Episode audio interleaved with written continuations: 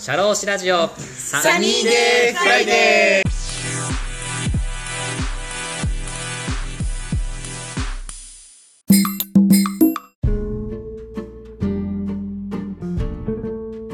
ちょっと一個質問したいんですけど、はいこういきなりこう大学卒業して自分でこう仕事を取るみたいなことって、うんなかなかすごいなと思ってて僕も今自分で自営業でやってるんですけど、一個一個そう自分でやりたいことの仕事っていうのを取っていくのってすごい大変なことじゃないですか。飯島さん自身がこうそれを仕事を取っていくためにこう工夫したことっていうかこれがポイントだったなってとこってありますか？うんまず数打つことですね、やっぱり。マレー語ってやっぱり需要も供給もどっちも少ないんで、リサーチドゥって感じですね。本当に検索かけて、マレー語ってヒットした会社には全部履歴書とかレジュメ送って、すげえ で、履歴書送ったとこで、マレー語を常に必要としてる会社なんてなかなかないわけですよ。はあはなかなかないけど、そんな履歴書が来たら多分覚えてくださってるんですよね。あはあはあなんで、必要となった時に1年半後とかに連絡返ってきたこともありますし、ええ それで1年間の講師案件につながったとかも全然あります。とにかくいろいろ送ってました。なんか本当に忘れた頃にいきなり電話かかってきて、そうその仕事あるんですけどみたいな。そうです、そうです。あの、返信遅くなってすいません。前いただいてましたよねとか言って、あああれ、どこの会社ぐらいな感じの。あ。送りすぎちゃってみたいな。ああ、でもそれ覚えててくれるんだね、会社の方もね。うんああ、あの時の人だみたいな感じになるんですね。そうなんです。まあ多分、大きい企業だったら、まあ埋もれちゃうこともあると思うんですけど、まあ数ってればそういう企業もあるので、まあとりあえずトライ、まあやんなきゃ始まらないので、やってみてっていうのはやってましたね。ああ、なるほど。飯島さんの話聞いて思ったんですけど、こう強い気持ちを持つって大事ですね。例えば、なんかこう自分が履歴書とか職務経歴書をなんか会社に送るとするじゃん。なんかその時に、あ、なんかこれ自分が送ってもどうせ受かんないだろうなとか言って、やめる時もあるじゃないですか。気持ちもあるじゃないですか。それを払拭して、まずやってみなきゃわかんないって気持ちにするのって大事だなと思いましたね。そうですね。はいやんないと始まらないです。もともとそういう素質はあったんですか？なんか何かのきっかけでそうやって自分でやんなきゃわかんないみたいな感じになったんですか？ああ、でも、ももともとだと思います。なんか知的好奇心はかなり高くて、友達から好奇心で身を滅ぼすとか言われてるぐらい なんで、とりあえずいろんな世界見てみたい、やってみたいっていうので、まあやってみたって感じですね。ああ、やっぱそう、聞いてて思ったら、やっぱ義務感じゃなくて、やっぱ自分自身がこうやりたいっていうのをこう広げていくか、広げていくほど、そうやって行動につながるのかなって今聞いて思いましたね。そうですね。やっぱそうしてるとつながりとかも増えて、まあ今回とかもそうですけど、そういう情報が向こうから来るってことも、やっぱ近年増えてきたので、はそれは思いますね。あ、ああ、わかりました。ありがとうございます あ。りがとうございます。いい話を聞きました。あといいんですが。ありがとうございます。次の質問なんですけど、これ聞きたかったのが、僕はあの、大学卒業してメーカーで海外営業してて、うんメーカーなんで向こうの現地法人の方の研修生みたいなのが来て、なんか僕海外営業なんですけど、なんかその方と2、3日なんか通訳するみたいなのがあったんですよ。だけど通訳ってめちゃくちゃ難しくて、わかります。ね、向こうの言葉を翻訳して日本人に伝えるのはまだいいかもしれないけど、なんか日本人のニュアンスを向こうに伝えるのがめっちゃ難しかったりして、うんすっげえな、通訳ってすっげえなと思ったんですけど、なんかこう、飯島さんがこう通訳のお仕事をしてて、大事なことって、なんかこう、意識されてることってありますか？あまあ、意識と言いますか、これは完全にあの大先輩からの受け売りなんですけど、はい。こういうのって下準備が8割、あと、は度胸とはったり、これだけやりました。っていうのも、やっぱりどんなに言語に精通してても、まあ、その分野がわからなければ意味がわからないっていうのあるじゃないですか。はい。私も自動車メーカーで最初通訳した時に、そもそも日本語がわかんないんですよ。工場用語もわからないし、自動車用語もわからないし、あとその、まあ、某大手企業だったり、その某大手企業言葉みたいな会あ社のワードがわからなくて、まあ、はい調べないといけないので、まずそこを勉強しないといけない。まあ、リサーチが欠かせないのと、あ。あとその現場に行った時に、あ、わかりませんとか調べられないですよね。そうですね。おどおどしてても、周りを不安にさせてしまって悪循環になっちゃうので、そのは最後は度胸。あと、はったりをかますぐらいの勢いで、まあ、本当にはったりしちゃいけないんですけど、私が合ってるのよっていう意気込みでいかないとあダメだよっていうのを教わったのであ、それは大事にしてますね。あー、確かに。緊張するとさらにまた悪循環になっちゃうもんね。そうですあと、信用が生まれなくなってしまう。この人本当に大丈夫かなって、あの、俺が言ったことちゃんと伝えてくれてるのかなっていうあ理解につながっちゃうのでうん、もちろん聞き取れなかったこととかわからないことは、あ、わかりませんとかもう一度言ってくださいってはっきり、そこもまあある意味度胸だと思うんですけど、でも、あの、ちゃんと自信持って言えることは自信持って言わないと、みんなの空気を悪くしてしまうので、そ。こは気をつけてます。はい。わあ、すごいな。ありがとうございます。ちょっと一個質問したいんですけど、例えばそのさっき先輩からの受け売りで、それを、これが大事だよって教えてもらって、実際要人の方と通訳するじゃないですか。はいもう一番最初ってやっぱそう、教えてもらっててもすごい緊張すると思うんですよ。いや、ははいったりっつっても自分でできるのみたいな、あるじゃないですか。そこどうでした？どう克服してきましたか？乗り越えていったってありますか？そうですね。まあちょっと私の場合で、今だとちょっとそのいきなりズームで、はい、お願いしますってちょっとまたきついなと思うんですけど、はい。現場の同行の場合って、その通訳以外の時間が取れることがあると思うんですね。まあ、全部とは言わないですけど。やっぱその時にいかにコミュニケーションを取るかっていうのを大事にしてます。やっぱ同じ言語でもその人の話し方の癖ってありますよね。あの、はいさっき私が真似した某先生の真似とか、言ってなくてもわかる癖とかあるじゃないですか。ってい。いうので、やっぱりちょっと1分でも2分でも話すことで、あ、この人この言葉多いとか、どうやらこの単語をこういう意味で捉えてるっぽいとかが分かると安心してというか、自信につながる通訳ができるかなと思ってるんで、コミュニケーション取るようにしてます。ああ、確かになんかその人のことが分かると自分自身もこういう風な形で話したらいいんだっていう心のゆとりがやっぱできそうですもんね。そうです。あと、まあ、要人の方、まあ、そういう調べたら出てくる方の場合はやっぱ徹底的に調べますよね。あ、やっぱ事前に調べるんだ。ゆうたさんもよくされてると思うんですけど、ああ、はいはい。こういう遍歴があったから、こういう話題が出そうとか、ああ、やっぱ準備はやっぱ8割なんですね。最初の準備が大事っていうか。そうみたいです。それがこう積み重ねっていって、やっぱいろんな仕事の時にもこう、堂々とできるっていうのが、やっぱすごいですね。うん。まあでも結構平らな人間なんであんまりできないことも多いんですけど、本当に？先輩からの言葉は本当そうだなと思って意識するようにはしてます。おー。その先輩からいただいた言葉をまた後輩の通訳の方とか、こういうお仕事してる方に伝えるとしたら、どんなことを伝えたいですか？あそうですね。通訳の世界って、あの、すごい大ベテランの方ばっかりなので、私まだまだペーペーなんですけど、それ多いんですが、やっぱそのまま度胸と張ったり、準備は大事ですよね。あとはやっぱり現場の経験積むっていうのが一番なので、あの最初は何でもやる方がいいんじゃないですかね。はい。そうだよね。さっきのやっぱアルバイトをいっぱいやるとか、うんなそういう経験って活かされますよね。あそうですね。いろいろやってたから、あのバイトのあれだ、みたいな時はありました。あ自分の引き出しからそれを取ってくるみたいな。はい。わかりました。ありがとうございます。次なんですけど、この私の番組、働き方を考える番組でして、まあ、いろんなゲストの方に働き方で大事にしていることを聞いて、それを聞いたリスナーさんが、私もこういう風な働き方にしていこうって前向きにしていく、そんな番組なんですけど、飯島さんが自分自身の働き方で大事にしていることっていうのを教えてもらいたいんですけど、何かありますか？ああ、もうやりたくないことはやらない。もしくはやらないくて大丈夫なように努力する。やってますね。ストレス溜め込むと結構体とかに出ちゃうタイプなんで、メンタルは割と平気なんですけど、ストレス溜めないようにはやってます。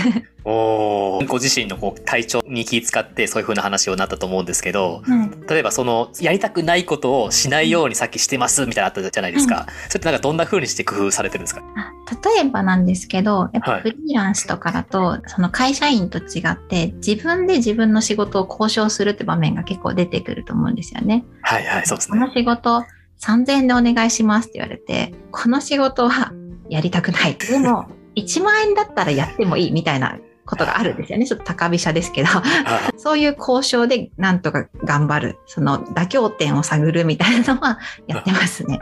あー、確かにありますよね。なんかやりたくないことだけど、なあって心が動かないみたいなのありますもんね。そういう時はまあお金をめちゃめちゃもらうとか、なんか別ベクトルで解決策を探すっていうのはしてます。ああ、確かにそうですね。こうフリーランスだとこうやりたいことがある意味サラリーマンと比べてこう自由にできるっていうのはいいことですよね。そうですね。なんか、やっぱり最初は何でもやる、何でも、はい、はい、即レスってやってたんですけど、やっぱちょっと30代に入ってというか、ちょっと年取ったなって思って、自分でやるやらないもちゃんと決めていこうと思ってやってます。ああなるほど。ありがとうございます。もう一個質問なんですけど、こう自分のやりたいことをやるっていうの僕もすごい心がけててやりたいんですけど、どうしてもこうやりたいことだけするって結構難しかったりするじゃないですか。こうそういう仕事を呼ぶことってなかなか難しいなと思ったりするんですけど、飯島さんがこう自分がやりたいことができるように、仕事できるように、なんか日々工夫されてることってなんかありますか？あーまあ、私ができてるかはちょっとわかんないんですけど、その周りでそういうのできてる人とか見ると、やっぱ自ら発信するっていうのはすごい大事だなって思って、こういう仕事やりたいですとか、こういう人とコラボしたいとか言ってると、やっぱり自分が直接ダイレクトにその仕事がドンって来なくても、それを聞きつけた友達とか友人知人とかが、なんかこういうの探してる人いたよとかで、来てくれるので、発信は大事にしてますね。それこそ、あのリポーターの仕事は去年のオリンピックの時期から始まったんですけど去年は私の中でちょっとメディア露出をしたいっていう願望があって、メディアに出たいなって思ってた。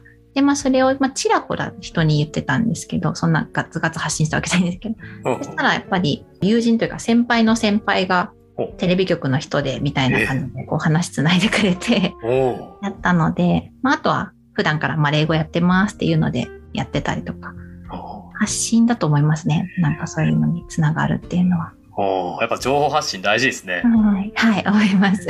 なんかあのスタイフ聞いて思ったんですけど飯島さんの、そのなんか3人でやってたプロジェクトに呼ばれてそれでプロジェクトがこうどんどん自分のやりたいことっていうのが進んでいった時にやっぱりこう今後の自分たちがやりやりたい仕事っていうのはこう何をするかじゃなくて誰がやるかみたいなところが大事になってくるみたいな話をしてて、うん仕事が来るためにはこれをやってますっていうよりかはこの人がやってますみたいななんか自分を出すみたいな情報発信ってスタイフ聞いてめちゃくちゃ思ったんですよね。ああ、そうですね。この人にお願いしたいみたいのになると強いのかなと思いますね。ああ、いいですね。ありがとうございます。で次なんですけど、うん今あのフリーランスとしてお仕事されてると思うんですけど、うんフリーランスの働き方で良かったことっていうのを教えていただきたいです。あやっぱり自由に尽きるんじゃないですかね。そのおやるもやらないも自由。なので、やればやるだけ見えてくるものがあるし、やらないとやらないで何も出てこないけど、まあ、それも自分の選択でできるのがいいなって思ってます。ああ、確かにそうですね。サラリーマンだとやっぱりこう自分がやりたいと思っても上司がどうのこうのとかって言われますもんね。はい。それはちょっと窮屈だなって私は感じちゃうので、あ今のやり方はいいなって思ってます。あありがとうございます。逆にこう大変だったことってなんかありますか？やっぱり皆さん心配されるとは思うんですけど、お金の面が不透明だったりするじゃないですか。まあ、会社員も別に永遠はないと思いますけど、はいはい。会社員の方と比べると来月のお金がどうなるかっていうのが見えにくいっていう世界線ではあると思うので、まあそういうのは、まあちょっと大変だなっていう思う時もあるんですけど、やっぱりちょっと私楽観的なんで。まあ、日本に住んでて、日本国籍持ってて、はいなんとかなるっしょってとこがあるので、あるいは、なんか、マレー語とかもやったし、マレーシア行けばいいっしょとか、あなんとかなるって思ってるんで、まあ大丈夫。はい。そんなに思ってないです。大変だなっていうことは。確かにそうだよね。まあ、日本にはいろいろセーフティーネットがあるってさっきおっしゃってましたけど、まあ、そこら辺で死なねえだろみたいなのがありますよね。はい。大丈夫っしょって思ってます。おーなるほど。一個質問したいんですけど、うんいろいろと良かったこととか、大変だったこととかいろいろあると思うんですけど、今後自分のフリーランスのお仕事をこんな風にしていきたいみたいなところってありますか？野望みたいなところってありますか？ああ、そうです。結構、今年30になった年なんですけど、はいはい。20代の時は結構仕事いっぱいして、で、割とやりたいことやれたんですよ。達成感みたいなのがあって。で30代はもうちょっとプライベートも充実させて、あの、ゆとりのある仕事をもっと本当選択していく。20代だけに何でもかんでもやります。もう、レスポンスは遅くても24時間ですとか、そういう感じでやってて、基本10分とか30分で返してたやつも、もうちょっと自分の時間軸でやれるようにしたいなとか、あとは本当に具体的な仕事の面で言うと、今困ってることがあって、結構講師業。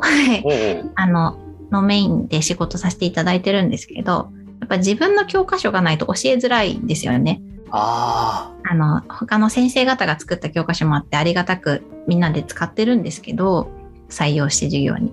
あ。やっぱりちょっと引用しにくい時もあったりとか、あ なんかちょっと自分が伝えたいニュアンスと違う時とかもあるので、ーまあ、教科書とか書籍はちょっと1個ぐらいは作りたいなとは思ってます。でもすぐとかは体力ないんで長い目で。すごいじゃん。あれじゃ学生生協とかでまた飯島さんの書籍が外来とか並ぶ時が来るんじゃないですか？いいですね。なるほど。え、一個質問したいですけど、先ほどプライベートをこう充実させたいみたいな話があったんですけど、どんなことを今後充実させたいとかあるんですか？何やりたいとかあったんですか？ああ、まあ、何やりたいっていうよりはもう本当にゆっくり過ごしたい。あ老後みたいになってますけど。ーいやいや。落ち着きたいみたいなとこありますね。本当になんか20代の時って稼ぐぞみたいなモチベーションがやっぱりあって、とりあえず月収100万みたいな時とかもあって、実際頑張れた時もあったんですよ。おけどやっぱり月収100万って疲れるなって思って、あまあもちろん楽に稼いでる方もいらっしゃると思うんですけど、私の働き方だと本当にもう大会系の働き方で100万いたぞって感じだったんで、ちょっとあの普通に友達とお茶したりとか、ー。まあ、家族とゆっくり過ごすとか、なんか趣味とかに、新しい趣味見つけてみるとか、そういう、なんか優雅な時間過ごしたいですね。ああ、確かにそうだよね。なんか話聞いてて思ったのが、やっぱこう20代、30代、40代って自分のなんか体力の衰えとかもあったりとか、うんあとなんかいろんな人を見てきて、あ、自分はこうなりたいとかって変わってくるじゃんだからそういうの聞くと、やっぱ自分自身がどうなりたいかっていうのを常にこうブラッシュアップするのってすごい大事だなって今聞いて思いましたね。そうですね。やっぱり、年取りますね。いやいや若いから、僕より若いから。ガンガン行くと思ってたんですけど、ちょっと変わりました、考えが。フリーランス像をまた高め合っていきましょう。またお互いに。ありがとうございます。てかさ、話してて思ったんだけどさ、うんそれ後ろって背景なの？あ、これ背景です、ズームの。そうだよね。なんか、ちょっともやもやしてます。そう、だから家なのかなって最初思ったんだけど、手が動くとなんか背景が出てたから、あ、背景なんだと思って。背景めっちゃマレーシアっぽいとこに住んでんな。めっちゃ綺麗なとこ。綺麗ですよね。そう、コンドミニアムみいたいな。普通の家ですよね。あ、そうなんだ。じゃあ次の質問なんですけれども、これはですね、ちょっと新しいコーナーというかですね、今後ちょっと定着させていこうっていうコーナーなんですけど、結構20代、30代の方が聞かれてて、で20代、30代の方って、まあ、何かと悩むじゃないですか。こう、まあ、就職活動もそうだし、今後の生き方どうしようみたいな、結構悩む時期だと思うんですけど、そういうリスナーの方に向けて、人生お悩み相談コーナーっていうのをやってまして、飯島さんもいろいろと大学卒業されてきて、お仕事たくさん経験されてると思うんですけども、この若い方に向けて、お悩みに答えていただきたいっていうコーナーです。はい。頑張りますよろしいでしょうか？はい。はい。まず1個目の質問なんですけど、これ結構あるなと思うんですけど、こう自分のやりたいことやできることが見つかりません。どうしたらいいでしょうかっていう質問なんですけど、はい。これはいかがですか？そうですね。極論なんですけど、みんなそんなもんだと思うんで、あんま気にしなくていいですって言いたいんですけど、具体例教えてくれよって方がいらっしゃるとしたら。まあ、我が家の家訓、先ほど、あの、ちょっと申し上げましたけど、迷ったら網だくじなんで、網だくじで決めるっていうのはどうですか？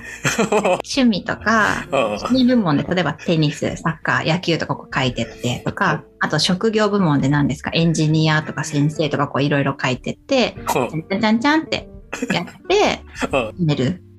で、そこでいいんですよ。別にそれに従って生きていかなくても。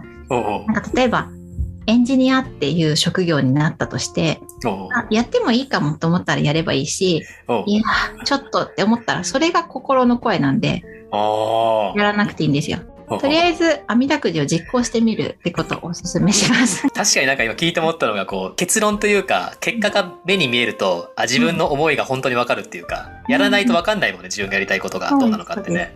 なんで、おすすめです。まあ、網だじゃなくても、なんか別にくじ、抽選会みたいなやつでも何でもいいですけど、あの、ちょっと運に頼ってみる。で、うん心の声を聞いてみるっていうのがおすすめです。まあ、それか、本当に本当に何もないなら、一旦マレー語始めてみてはっていうので、そうなぜでしょうかそれは。はい。まあ、ぜひ私のレッスンに来ていただいて、始めていただいたら、まあ、マルチリンガルに手っ取り早くなれる言語だと思うので、世界が広がって、前向きになれるんじゃないでしょうか。実際ね飯島さんも日英馬ということで三カ国語喋るトリリンガルですけど飯島さんの授業を受けたらマレー語だけじゃなくてその人生についても詳しくね 教えていただけそうな感じしますね。ぜひぜひ。よかった本当にあの網だくじでマレー語って出た時にあがっかりやめようじゃなくてこのまま行こうってなってよかったですね。そうですね。なので、おすすめしております。お網だくじ。はい。ありがとうございます。で次なんですけど、これも結構若い方、多分若い方ってまだまだ、まあ、役職で言ったら低い方で、こういう気持ちを持ちそうな方がいると思うんですけど、上司とうまくやっていきたいんですけど、どうしたらいいんですかっていう、こういうご質問なんですけど、いかがですか？そうですね。私ちっちゃい時からあんまり偉い人とか認識したことがなくて、みんな人間と思ってるんですね。はいはい。言い方悪いですけど、包丁でブスって刺したら死んじゃうんですよ、誰しもが。確かに、極論ね、極論。はい。どんだけ偉い方でもは、いすごい方でも、極論死んじゃうんです、最後は。なので、まあ、ちょっと早く生まれただけとか、ちょっと社会の経験早い人って思って過ごせば、ほうほうなんてことないです。まあ、会う人会わない人、その年齢とか、上司とか部下とか関係なくいるので、割り切りましょう。でどうしてもっていうんだったら、やっぱり笑う角には福来たるって、まあ、そういうのあるじゃないですか、言葉が。ありますね。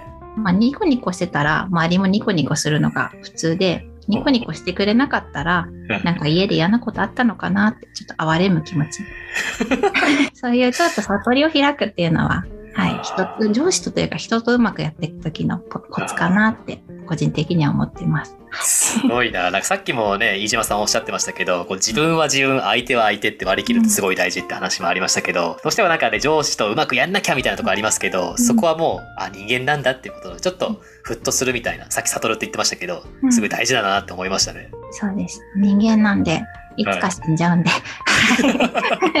大丈夫。です。すごいな。で一個質問したいんですけど、うん。例えば僕も、まだ今30代前半ですけど、どうしてもやっぱこの40代、50代、60代の方と喋ってると、どうしても自分の気持ちがひるむというか、やっぱ人生経験あるんだろうな、みたいな形でう、ん。すごいひるんじゃって、自分は自分、相手は相手みたいな、思えない時もあったりするんですけどうん、そこをこう、市間さんみたいにこう、自分は自分ってこう、強くこう、思えるようなワンポイントアドバイスなんかありますか？あ、でもそれは全然変わろうとしなくていいなって私は思ってて、多分、ヨタ先輩みたいな方っていうのは、はいすごい謙虚でいい方だと思うんですよ。私みたいな思考だと、傲慢だとか高飛車だって言われることあるんですね。実際になんか講義のフィードバックでもっと謙虚になられたらどうでしょうかって聞いたこと一回あります。マジで はい、あの、講座には、飯島先生より年上の方もいらっしゃるので、もっと謙虚になられたらっていう、一回なんかそういうクレームというかご意見いただいたことありますので、はい、必ずしもこれが正解とは私も思ってないので、ひるむということは、あうんの、ちゃんとリスペクトな気持ちがあることだと、私は認識してるので、全然いいと思います。それが、あの、ヨタ先輩はじめとするそういった方々の良さだと思うので、むしろ羨ましいです。みんな違ってみんないいところあるよね、やっぱね。そうです。えちなみにその生徒さんからその意見もらった時に、うん飯島さんどう返したの？それなんかどんな反応したの？あー、なるほどって思いましたね。あーすいません。あの、ご気分を悪くさせてすいませんと思ったんですけど、うんあの、やっぱり自分は変えられるけど相手は変えられないので、お互いにそう思って生きていけたら幸せかなって思いますね。ああ、でもなんか聞いててすごいなと思ったのが、こう、僕だったら多分落ち込みますね、多分ね。そう言われたら、あ今までの30何年間どうなったんだみたいな、台無しになっちゃうみたいなことあるんですけど、あもう、それは別に相手の考え方は相手の考え方だっていう風に、なんかそれをちょっと置いとくみたいなのすごい大事なのかなって今思いましたね。はい。まあでも私も落ち込みます。まあそうしないとやっていけないみたいなところがあるので。あーなるほどね。いや、いいこと聞きました。ありがとうございます。じゃあ次なんですけど、はいこれ多分お互いの、まあ、共通の話題だと思うんですけど、独立したいんですけど、勇気が出ないですと。はい独立を成功させるためのコツを教えてくださいっていう質問なんですけど、教えていただけたら、はい。もうやればできます。あ の独立自体は今すぐできるんですよ。法人ってなるとちょっとめんどくさいかもですけど、個人事業主なら、まあ、それこそ、りょうたさんお詳しいと思うんですが、開業届、税務署提出終わりですよね。そうですね。はい。それだけです。なんで、あの、まずやってみましょう。やって別に困ることないですよね。出したところでそんな。そうだね。なんでやってください。でただ、まあ、そんな適当なこと言われてもっていう方にはですね、ガチレスすると不安なら半年何も仕事しなくても生活できるぐらいのお金、具体的に言うと、地域にもよりますけど、10万、20万かける6ぐらい残しといたら生きていけるんで、はい。で、半年注ぎ込んで身になりそうだったらうんうん。GO ですし、ならなそうだったら他に舵切ればいいんで、おこんな感じでやりましょう。とりあえずやってみると。はい、やりましょう。なんかメッセージのメリハリがすごいね。さっきのメッセージと、今回すごい真面目なやつね。なるほどね。ちょっと一個質問したいですけど、これ僕も独立の時にすごい悩んでたことがあって、独立しても、なんか周りにその独立してる方がいなかったみたいな。結構日本ってまだまだ独立する人少ないじゃないですか。そうですね。はい。なんかその少ない状態で独立すると、あ周りがみんなサラリーマンだし、自分一人で本当うまくいくのかなみたいな、結構不安がよぎったりするのかなと思うんですけど、飯島さんはどうですか？ご経験としてそんなありましたか？ああ、私はむしろサラリーマンが向いてないと思ってたので、全く気にしなかったんですけど、なるほどっ。ぱりあの周りにいないから、その、はずき教えてみたいな感じで結構、独立する友達から連絡もらうことが20代後半多いんです、20代後半以降。やっぱみんな悩むのが、うん、自信ないとか、みんなやってるけどどうしようとかなんですけど、まあ、なんとかなりますし、あと、私決してフリーランス推奨派ってわけじゃないんですよ。人には合う合わないあるんで。はいはい。会社員が向いてる人もいれば、公務員が向いてる人もいるんで、はい。無理してみんながフリーランスなんなくていいです。その方々のおかげでやっぱ社会が回ってるんで、変になんか謎の人に背中を押されてとかじゃなくて、本当にやりたければ独立すればいいし、はい。自分には会社員が合ってるな、だったら会社員やってればいいんですよお。福利厚生もあるし、そうだよね。自分に合う環境っていうのもありますもんね。はい、合う環境でのびのび生活して幸せな人生を送るっていうのが大事じゃないですかね。ありがとうございます。でもう一個だけ質問していいですか、はいさっきあの、フリーランスになんか合う方ってやっぱいるよねってあったと思うんですけど、うんこうリスナーさんに向けてこう、フリーランスになるなら、こういう方が向いてるよみたいなところを何個かもしあれば教えていただけたらなったんですけど。なるほど。えっと、はまずやっぱ自己決定力がある人じゃないですかね。ああ、はいはい。決断力がないと、やっぱり何も進まないので、自分で決めていく世界線なので、フリーランスっていうのは。はいはい。まず自己決定力がある人。で、あとは、まあ、人から言われるのが嫌だって人も向いてるんじゃないですかね。世の中、人から言われたからやるって人もいれば、そのはいはい。自分で考えるのめんどくさいから上司に言われたことやりたいって人もいるじゃないですか、もちろん。はい。じゃない人は向いてると思います。上司うぜえとかいう人は自分でやったらいいんですよ。で、自分でやってダメだったらやっぱ上司すごかったなってちょっと謝って戻ればいいんですよ。なんか今、飯島さんの話、二つ挙げてもらいましたけどうん、二、つとも僕は当てはまってますね。やっぱり向いてらっしゃる。やっはい。自分でやりたいみたいなのあるんで、なんか聞いて思いましたね、すごい。ぱりそういう方にはおすすめですね。ありがとうございます。最後に、飯島さんの PR や宣伝をお願いします。あありがとうございます。まあ、特段これと言ってないんですけど、まあ、もし多言語やってみたいなって方だったりとか、まあ、ちょっとフリーランスどうしようかなって悩んでる方いらっしゃれば、私結構誰にでも知らない人でも返信返すタイプなので、SNS とかお問い合わせいただければ返しますので、ぜひ見てみてください。はい。以上です。はい、ありがとうございます。また概要欄というか、あの、宣伝されるリンクとか送っていただければ、また貼っておきますので、お願いいたします。はいよろしくお願いします。本日は収録にお付き合いくださいましてありがとうございました。こちらこそありがとうございました。楽しかったです。どどうですか？あの収録の振り返りというか、思った感想とか教えていただけたら、やっぱりはい。ゆうた大先輩はすごいなっていうところですね。どこがすごいと思いましたか？MC 力とまとめ力とリサーチ力と、はい。やっぱり先輩すごいなっていうあのリスペクトの気持ちが高まりました。あ、本当ですか？いやいや、僕もこちらこそ、あの、飯島さんの話というか、あんまりこう、がっつり、こう、お話しすることってあんまなかったよね、今までね。そうですね。特にええこういう話題って普通の会話じゃしないですよね、あんまり。しないよね。はい。すごいすごい新鮮な感じだったけど。おかげで、なんか自分も振り返るきっかけになったので、すごいうんありがたかったです。いや、ありがとうございます。またいつかサニーデイフライデーにまた来てください。はい。ぜひお願いします。本日のゲストは、マレー語屋さんオーナーの飯島葉月さんでした。ありがとうございました。ありがとうございました。